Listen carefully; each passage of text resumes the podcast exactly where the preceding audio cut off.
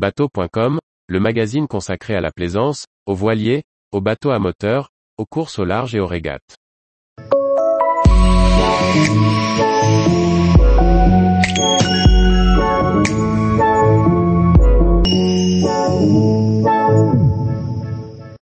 La Baïse, navigation à la rencontre des plaisirs et des saveurs de la Gascogne. Par Olivier Chauvin. Partir naviguer dans le Gers, quelle idée. La Baïse est pourtant un trait d'union nautique entre ce département rural et la Garonne. Une petite rivière aussi jolie qu'attachante, et qui ne doit sa renaissance qu'à la passion communicative de trois mousquetaires gascons. Depuis Buzet-sur-Baïse, une écluse double permet de descendre en Baïse depuis le canal latéral à la Garonne. Précisons dès maintenant que l'on prononce Baïse. Cette rivière qui descend du Gers a été très fréquentée par des bateaux, souvent chargés d'armagnac. Elle avait été totalement délaissée au point qu'il était difficile de localiser certaines écluses dans la végétation. C'est une équipe de trois passionnés, surnommée localement les Trois Mousquetaires qui a permis sa remise en état. Un restaurateur riverain, un ancien marinier et surtout Alain Toueil, un ingénieur à la direction départementale de l'équipement ont su forcer les choses, et fait le siège du Conseil général pour réunir les moyens de réaliser leur projet. En 1987, le premier billet ouvrait, puis un second.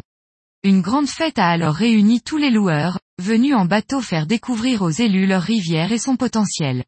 En 1998, on remontait finalement jusqu'à Valence-sur-Baïse, en plein cœur du Gers.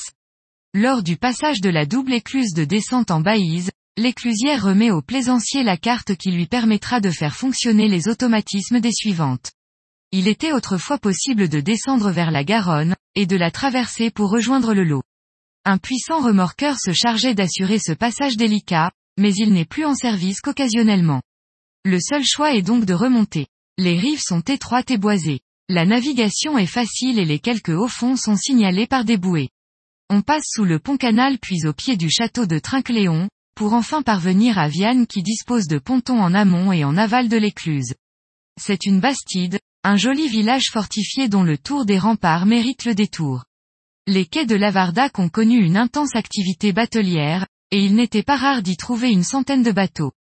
Aujourd'hui, il est surtout animé par les joyeuses éclaboussures de l'école de canoë.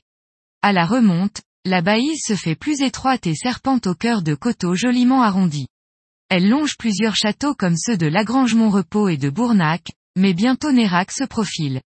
Après avoir glissé le bateau sous l'arche en ogive du vieux pont, l'on pénètre au cœur d'un bien joli port fluvial. Les faubourgs de la ville s'étagent jusqu'au château où Henri IV passa son enfance. C'est peu dire que Nérac mérite le détour.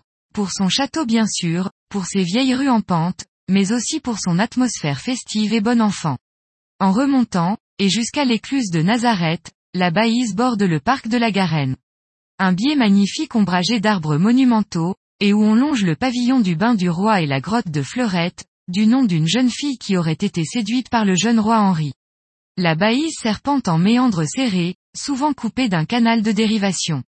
La faconde des Gascons est légendaire, et une visite à Montcrabeau ne fait rien pour démentir cette réputation. En gravissant les rues de ce village, on passe devant la mainterie royale, un cachot où est conservé le crâne du roi Henri Enfant, puis la maison natale du sieur Lapuce, qui fut l'informaticien de Louis XVI.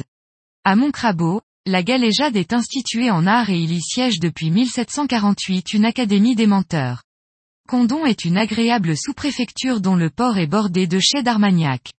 Une visite de la ville s'impose. Ceux qui poursuivent la navigation jusqu'à Valence-sur-Baïse apprécieront également la belle abbaye de Flaran et son jardin de plantes médicinales. Avant de descendre en Baïse, on ne manquera pas d'aller visiter la cave de Buzet pour y goûter les bons vins du cru. Le château de Trinqueléon mérite que l'on débarque pour en faire le tour, d'autant qu'il est menacé par un viaduc de la LGV. Au cœur de la Bastide de Viane, un marché de producteurs a lieu en nocturne les vendredis d'été. Un artisan verrier poursuit cette tradition locale dans l'ancienne gare et forme la matière en fusion qui semble se prêter au moindre de ses fantaisies. Un détour s'impose pour aller voir à Barbaste, le très beau moulin des tours du XIIIe siècle et auquel on accède par un magnifique pont roman. La Cigale est une excellente chocolaterie artisanale de Nérac. Un pan vitré de la boutique dévoile le laboratoire où s'élaborent des délices de toutes formes et couleurs. Le château est riant et très agréable tout comme le parc de la Garenne qui en constituait le parc. Tous les jours, retrouvez l'actualité nautique sur le site bateau.com. Et n'oubliez pas de laisser 5 étoiles sur votre logiciel de podcast.